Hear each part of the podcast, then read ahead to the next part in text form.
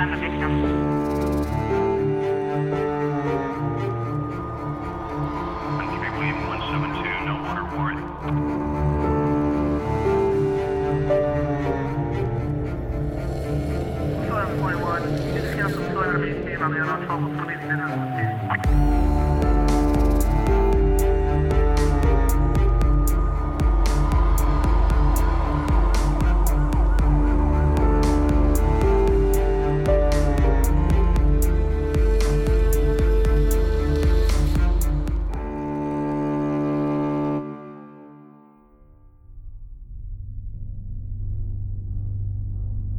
After the remains of Cyndi Vanderheiden and Chevy Wheeler were found in February 2012, there was renewed interest in the Speed Freak killer's case. The huge maps that Shermantine was drawing were accurate.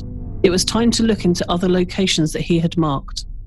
It was time to bring home the other missing people, to end this horrendous ordeal for those families that had spent years not knowing what happened to their loved ones. Surely, with the assistance of Shermantine and his maps, along with the correct resources, this should be relatively simple, shouldn't it? A number of the locations identified on the maps were wells. Across the world, the disposal of bodies in wells has happened throughout history, so it is certainly not unique to this case. Wells are easy dump sites for numerous reasons.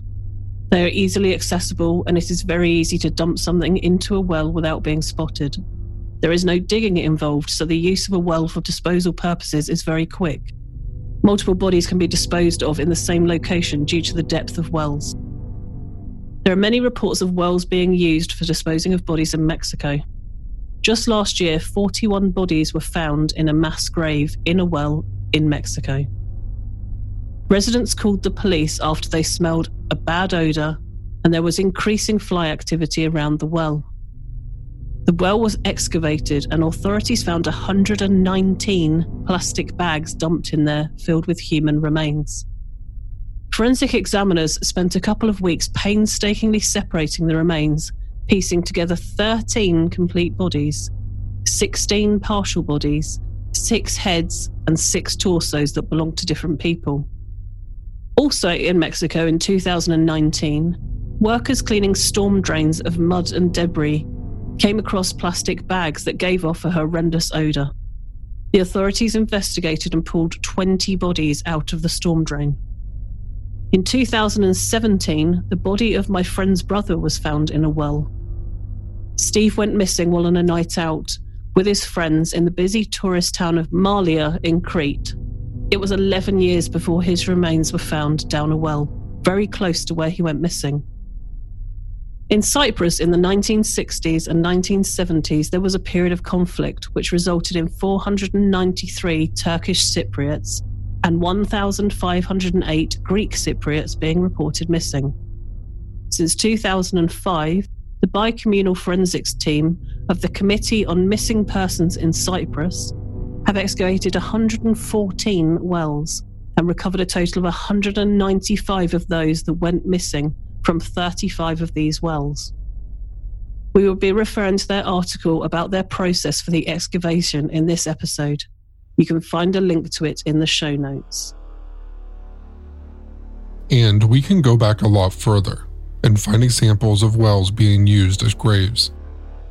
In 2014, a team of archaeologists were excavating a Gallo Romano site in Burgundy, France. Five months in, they had uncovered stone houses, hot and cold Roman baths, an iron working shop, and a stretch of Roman road. They also excavated two wells, and it was in one of the 1200 year old wells they came across human remains.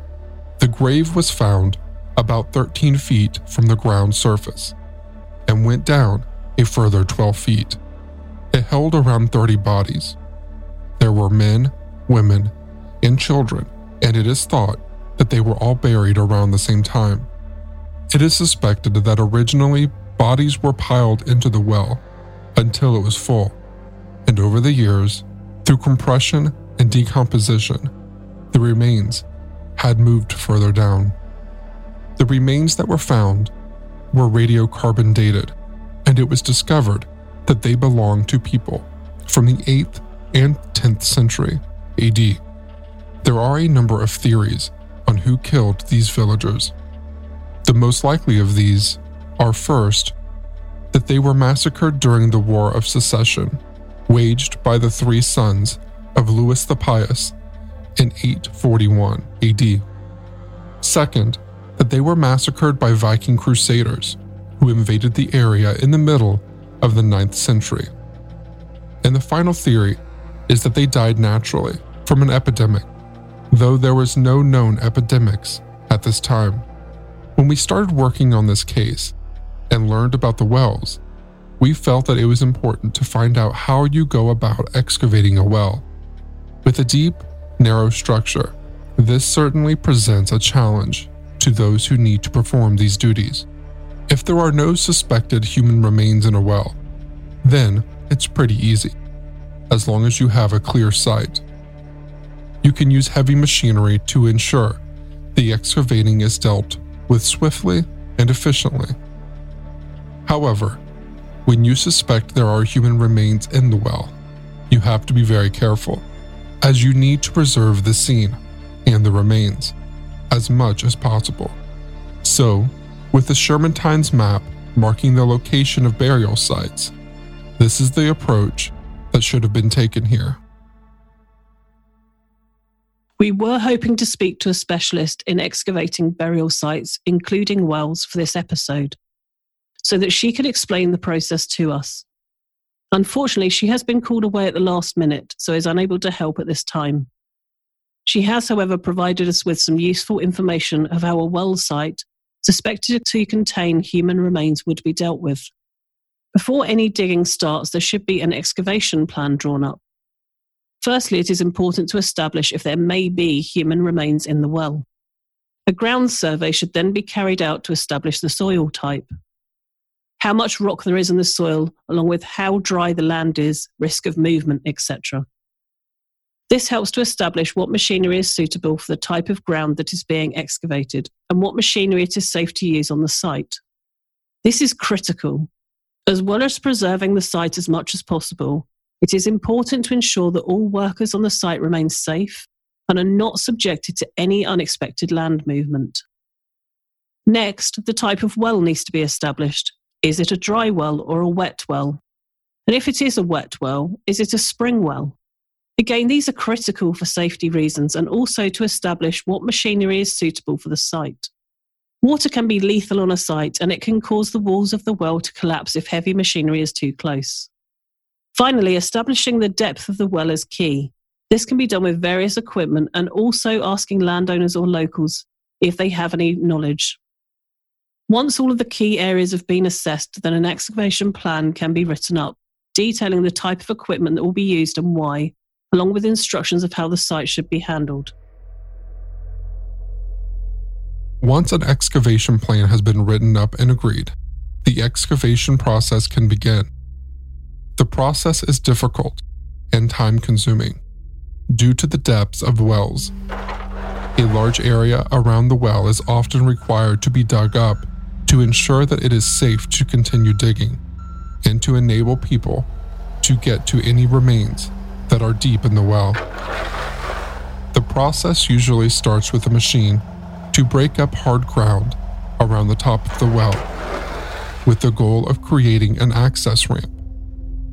Soil from the area is taken out, along with any loose soil around the dig site. Ideally, the well will be opened up on all sides. But due to restrictions on sites, this may not always be possible. But at least three sides should be accessible. This makes the dig quicker and also safer. As the excavation processes, a flat area next to the well is created. This is used for filtering soil that comes up from both inside and outside the well to look for bones or other artifacts. This area is called a pocket. During this stage, the machine doing the excavation should not touch the sediment inside the well. As the excavation gets deeper, the ramps get steeper, and the excavator starts to also dig the actual well, rather than just around it. When this happens, debris can fall into the well. Therefore, before there is any change in ramp level, archaeologists mark the inside of the well with pegs, so they know that they have already checked everything above that level.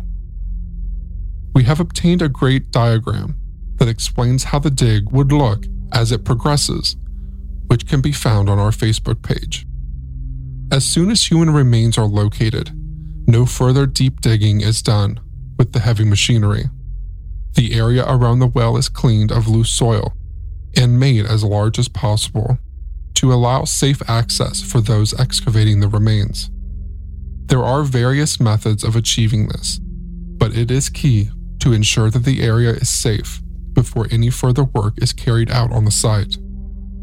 Human remains should then be photographed in sight before being carefully excavated by hand, being clearly bagged and labeled as each piece is lifted to ensure integrity of the remains and to avoid mixed remains wherever possible. To quote S. Blau and J. Sterenberg, who wrote the Encyclopedia of Forensic and Legal Medicine, the second edition 2016. The primary goal of any excavation should be the complete reconstruction of the scene itself and the relationship of any human remains and evidential artifacts to any disturbance or features excavated on the site. To undertake such a task carelessly may render the information useless for a court of law and may make eventual identification and determination of cause and manner of death impossible. It should be noted that this information is not specific to the sites mentioned in the Speed Freak Killer's case. It is an example from a scientific source on how such an excavation would take place, so that you can understand more of what happens in the rest of this episode.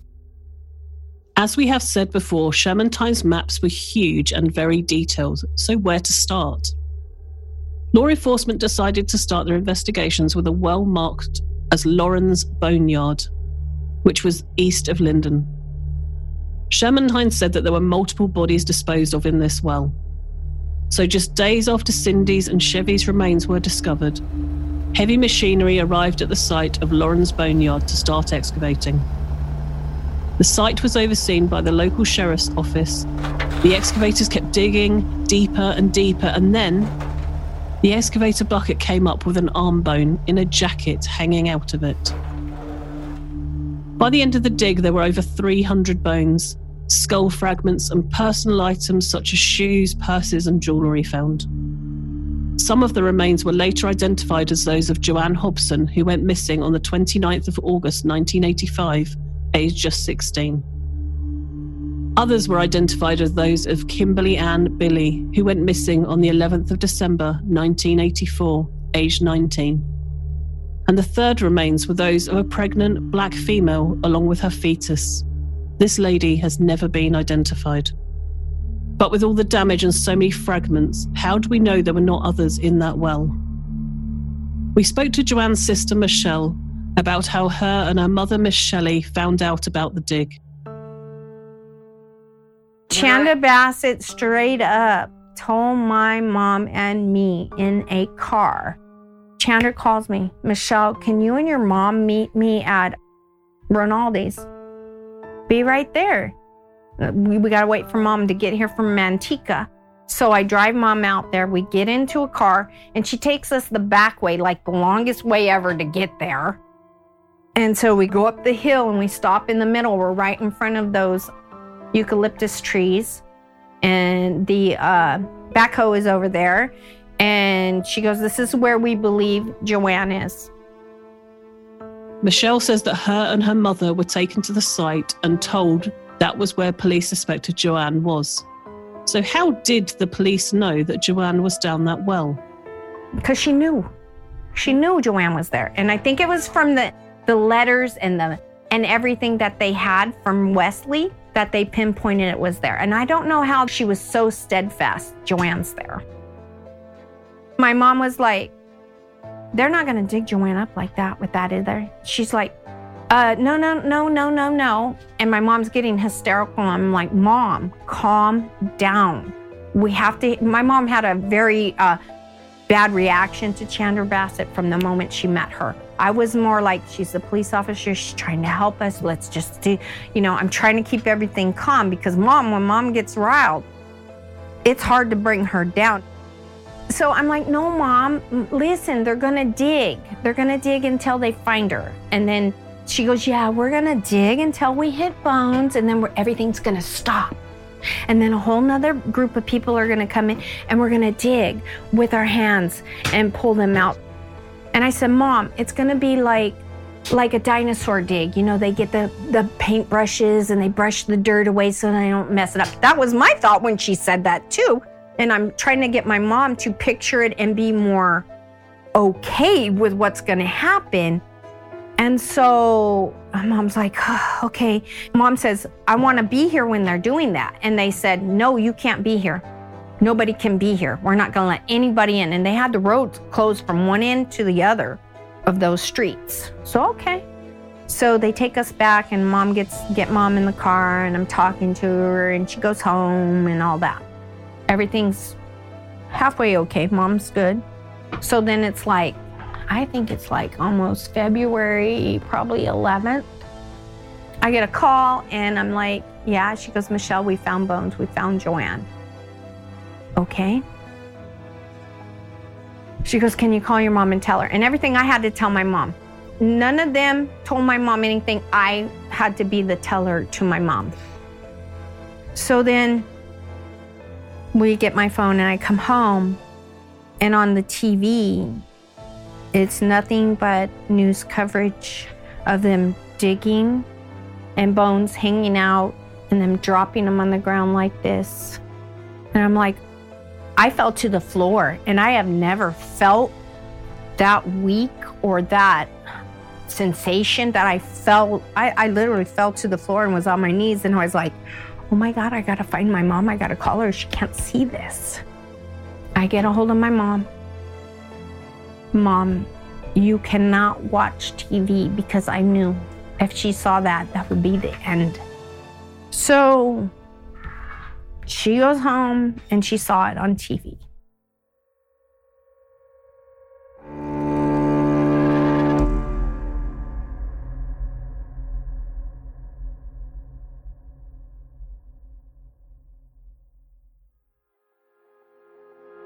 This episode is brought to you by Best Fiends. After you finish listening to this new episode, you have an entire 14 days that you have to wait for our next one to drop. I don't want you to have to sit in the dark, alone, fiddling your thumbs because you're sad and you have absolutely nothing to do while you wait. Sure, you could go online and try going down the rabbit holes related to our case, but when your brain and your browser tabs are full, it might just be the perfect time to take a load off. That's when I personally like to clear a few levels on Best Fiends. I've shared with you before that I compete with my mom and my brother each day to see who can reign supreme. I just opened up my game and I noticed that my brother Josh is two levels above me right now.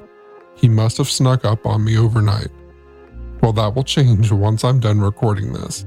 Seriously, take out your phone right now, go to your App Store, simply search for Best Fiends, download it for free, and make sure to add me on Facebook so we can compete. With over 100 million downloads, this 5 star rated mobile puzzle game is a must play. Befriend a cast of fiends who help you solve each level and defeat the slugs. Download Best Fiends free today on the Apple App Store or Google Play. That's friends without the R. Best Fiends. Foul Play is also brought to you by Hunt a Killer. Do you ever watch scary movies and yell at the screen, Don't go there, or Don't split up? With Hunt a Killer's new Blair Witch game, it'd be your chance to see how you'd fare in a horror movie.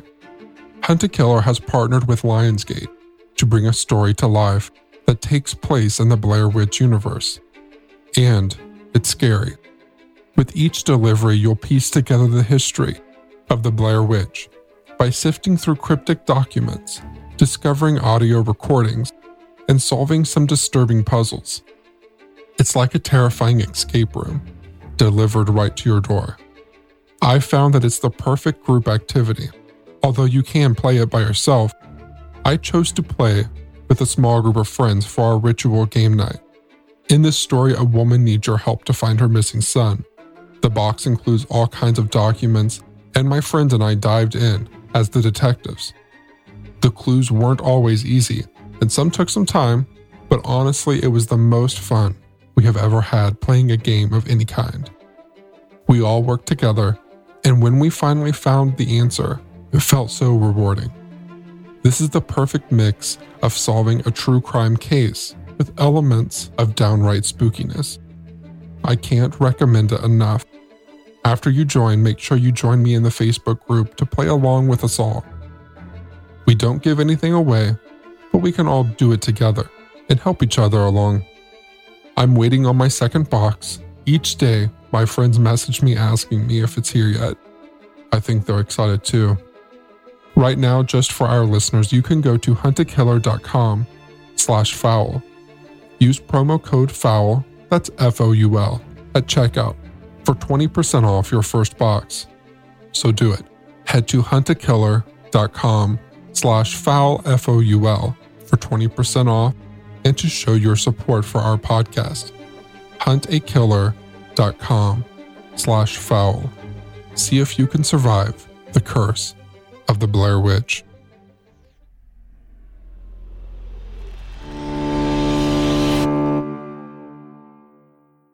So, just to summarize, Miss Shelley was told by the police that her daughter, JoAnn Hobson, was probably in this well that was being dug. She wasn't allowed to get out at the site to watch the dig despite pleading with the police.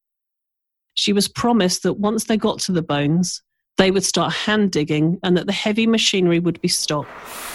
And then, Miss Shelley sees her daughter's arm bone hanging out of the bucket of an excavator on the evening news. So, the police kept digging and digging. With the excavator, scoop after scoop, crushing and breaking the bones that they were digging up. Rather than ending up with complete or almost complete skeletons, excavated slowly and carefully from their place of rest, they ended up with piles and piles of mixed, broken bones. We spoke to Miss Shelley about the dig and how the sheriff's office dealt with her and the family during this time. Miss Shelley, you said that the sheriff was horrible to all of you. Is that correct? Everything that come out of his mouth was a lie. Everything. He could sit on the news and stare right into that camera and just tell lies, you know, and I knew they were lies. Just like when he found out that uh, JoAnn had been mixed with other people. Oh, I wasn't aware of that at all. And he sure was aware of it because of the way they dug her up, you know, and mixed them all together. Because when I first went up there, when they took me up to the well and said that they thought JoAnn was in that well, and I wanted to get out of the car, but they wouldn't let me out of the car because they said it was a crime scene. So I wasn't allowed to get out of the car.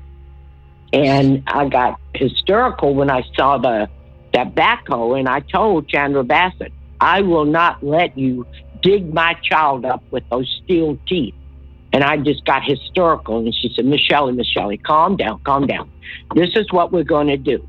When we dig the well, as soon as we hit bones, we're going to come to a complete stop. We're going to bring in a whole new team. I guess it's anthropologists. Bring in a whole new team, and we're going to hand remove you know, the bones and stuff like that. Well, they never did.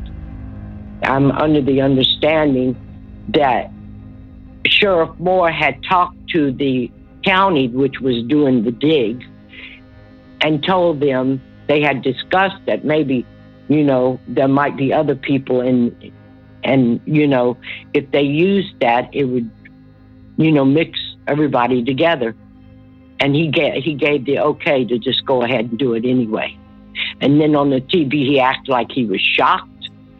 Oh, no.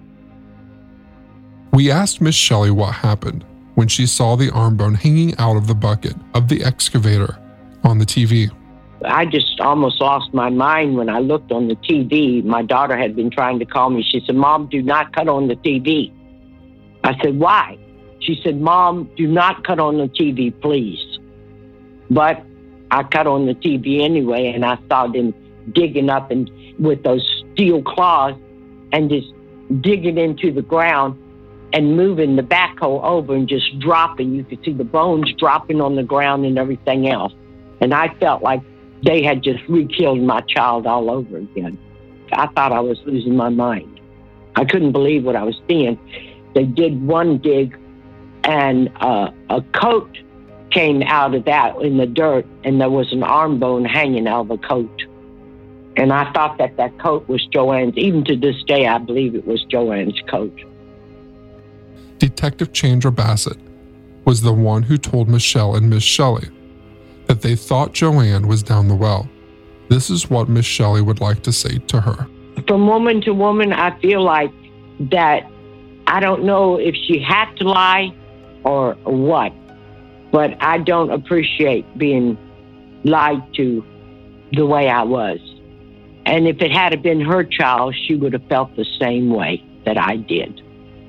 Well, that's how I feel. So, as far as I'm concerned, I have no use for her, which is bad to say. And I have no use for Sheriff Moore either.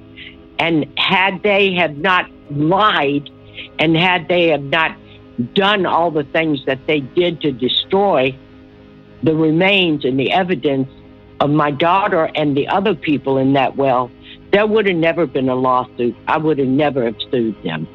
But it's all the deceitful and the lies and all that that brought me to the point because they lied to me when they said they were going to hand remove them and then they just dug them up and threw them on the ground like they were garbage.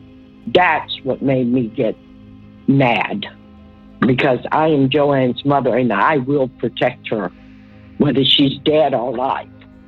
I thought it was so disrespectful, you know, of the way they handle it, not professional at all. That sheriff works for the people of San Joaquin County, not for his own self deliverance or whatever he was getting out of it. And I think it was horrible. I think it was horrible. And all the families that their loved ones, you know, I want them to find their loved ones and get them back. And I feel that JoAnn, by her being identified like she was, I feel like she was a vessel to bring the other people back home. Miss Shelley wanted to make sure she had all of JoAnn's remains before she buried her daughter, and she wanted to make sure that any remains she was given was definitely those of JoAnn. Unfortunately, Kimberly Ann Billy's mother was not aware of the circumstances of the dig. Miss Shelley told us what happened. Yeah, she was identified in the well too, and her mother lived out of state. And from what I I don't know, from what I understand with it, is they notified Kimberly Billy's mother and told her that her remains had been found in the well, and that they would go ahead and cremate her and send her the remains. And so she let them do that, not knowing everything that was going on where, you know, people were mixed together and stuff like that. So they denied uh, Mrs. Billy of knowing the truth about her case, too. And another thing that made me get even madder was I had to wait like seven or eight months after they had found JoAnn to get her remains because Chandra Bassett had told me that JoAnn was so young and had been in that well for 27 years that the you know the heat and the moisture and everything like that diluted her you know DNA so they had to send away for mitochondrial DNA and so that's why it had taken me so long to get her remains back. But then I found out that my lawyer told me when I had told him that and I'm sure they probably did send her for mitochondrial DNA, but my lawyer told me that that they identified JoAnn by her teeth.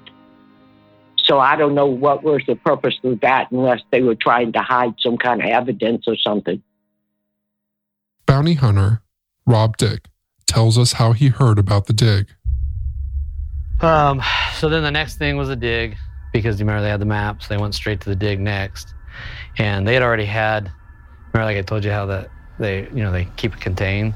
There was already a squad car out there, you know, because they had the map. So that's where we knew where the dig was going to go next. Now, what nobody really knew is I'd already talked to Tony that lives there mm-hmm. before this. And so I went out and talked to Tony in the driveway, and I'm like, "Have you, you know, do you have any mines on your property?" He's like, "No, there's no mines. They're all in the foothills." I said, "Well, how about wells?" And he said, "Well, there's a well right there." And that was the one they dug, but it was only about this big at the time. I'm like, "That's a well?" And he's like, "Yeah, these are." That's how he found out. Those the hand dug ones, you know, six by seven feet. Two guys dig like 40 feet down and get water, and then when that dries up in a couple months, they go over here and dig another one. So they're all over the place. I said, "Well, what about in the middle of the driveway?" He says, "Nah, I don't think so." Um, he goes, I mean, I don't know. When I got this property, they had made the driveway. Before that, it was a dirt driveway, and then we had the house built. But when I got it, there wasn't anything here. But he said, but they are all over, so quite possibly, because most of them are filled in now. And so um, they started doing the dig, and we could see from the aerials that they're not digging in the middle of the driveway. And we're like, what the hell? So, like I say, every day, Garcia's over here going, we're getting to the bottom, but we haven't got there yet. And then we're over here going, they're digging the wrong hole. And then they're over here going, don't listen to those guys. We're the ones in uniform. We know what we're doing. And then we're over here going, well, look at the map. The, they're digging here. The X is here. I don't know. So Wes is calling. He's seeing it. He's like, what are they doing? That, that's crazy. What are they doing? They're making me have to look be like a liar? Is that what they're doing? I'm like, I don't know, Wes. Could it be like before that we're off and maybe it's here, not there? He's like, no, center of the driveway without a doubt. 25 bodies. They don't want to find the 25 bodies, do they? And I said, I don't know, Wes. I, I can't explain it. I don't know. You tell me. And I actually got a little sick feeling about are they digging the wrong hole on purpose? Because we didn't know why they were digging at the time. Now we know it was because of the letter back in 2010, two years before. And it was September 7th, 2010, that Wes wrote Barbara the letter saying there was three bodies in the hole by the road. She called Kathleen, gave Kathleen the letter. Kathleen took the letter to Moore, personally handed it to him. Then three days later were all the deletions. That was 2010. But none of us knew all this then. This comes out later. Right now, we're just like, why are they digging the wrong hole? We don't know why they're digging. Wes doesn't know why they're digging because he's obviously drawn a very distinct map in the middle of the driveway, blah, blah. So we're going back and forth, back and forth. Before they get to the bottom, Wes calls me and he says, Look, they want to play, let's play. I'm going to tell you what they're going to find in that well. You put it out to the media before they get there, and that'll give me credibility on it. I said, okay, what are they going to find? And he says, three women and a baby. And I record it and I give it to the media. Media came into this office and listened to it and put it out there. And then, of course, what did they find? Three women and a baby, just like it said. Now I can say it was a purposeful destruction of evidence. Back then, I wasn't comfortable saying that ever because it took years to figure this out. But, you know, very horrible dig with heavy machinery that obviously destroyed everything that was down there. And this was news footage that was put out there, you know. So everybody saw this on the news. It was just a very horrible thing. And then, of course, obviously, who was found? JoAnn, Kim Billy. Now, Kim Billy took me by a little bit of shock because she's on my list, but I actually started with Chevy. So I went from Chevy forward and concentrated between Chevy going missing in 85 till when they went into custody, March 18, 1999. Kim Billy went missing December of 84. So that was before. And then, of course, the third person is the, according to Wes, black pregnant female prostitute from Wilson Way that was full term pregnant cut the baby out, threw the baby in the hole, shot her in the head, put her in the hole. Marty Carlson, retired from the San Joaquin County Sheriff's Department, tells us what he thought about this dig. You know, people disappear, these things happen. You don't want them to, but they do, unfortunately. It happens all over the country. But the one thing that I think that was the way they excavated those bodies. It was just a disrespectful way of doing that. And that James Hemiel, Hemiel is his name, James Hemiel from the DOJ. Once I saw him testify in this other Carson case, I understand why some of those decisions were made. He's a clown. He was testing the ground and he used a T bar, a metal bar with a T handle to see how hard the ground was. He wasn't using any sophisticated equipment. He didn't take any core samples. He didn't take any uh, DNA samples. He didn't test for anything. He stuck a stick in the ground. That's it. Then they compounded it with wanting to give the remains back with whose remains, I don't know, and then wanted to destroy them and within 24 hours. And they kept playing this game and you're finding the remains and then you decimate them like the way they did and handled it the way they did.